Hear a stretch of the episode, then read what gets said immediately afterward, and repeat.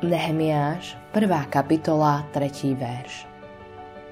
Pozostali, ktorí zostali po zajatí, nachodia sa tam v kraji vo veľkej tiesni a potupe. Hradby Jeruzalema sú zrúcané a jeho brány spálené ohňom. Boží ľud je sužovaný podobne, ako boli Izraelci. Aj naše hradby sú zrúcané. Mnohí z Božieho ľudu stratili zmysel pre zdravé učenie – prvom rade je to kvôli kritickému prístupu k Biblii. V ráji sa diabol pýtal, či naozaj riekol Boh? Dnes sa pýta to isté prostredníctvom niektorých služobníkov v zbore. Sú to draví vlci, o ktorých hovoril Pavol v skutkoch Apoštolov 20. kapitole 29. verši. Nebudú šetriť stádo. Tí, ktorí hľadajú korisť, pochádzajú z našich radov. Mnohí, ktorí sa nazývajú kresťanmi, spochybňujú Božie slovo. Myslia si, že sa na nemôžeme spoľahnúť vo všetkom, čo hovorí. Je to nebezpečný postoj, lebo človeka robí sudcom. Veľa ľudí v zbore je viac závislých na tom, čo si myslí a hovorí väčšina, ako na jasných výrokoch písma. Ľudia hovoria, že v Biblii je množstvo vecí, ktoré sú typické pre jej obdobie.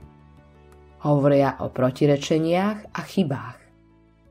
Výsledkom je, že ľudia odstránili z Biblie autoritu. Ochranné hradby Božieho ľudu zrúcala skrytá kritika Biblie. Niektorí si udržali správny pohľad na Božie slovo, ale neposlúchajú ho. Vždy, keď sa ozve svedomie, utíšia ho vlastným názorom na Bibliu. Živý kresťan dôveruje tomu, čo Boh povedal vo svojom slove a žije podľa toho. Každý deň utrpí porážku. Musí prijať milosť znova a znova každý deň.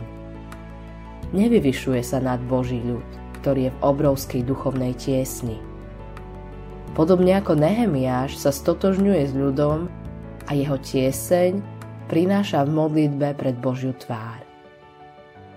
Boh už predtým spravil zázraky. Môže sa to stať znova.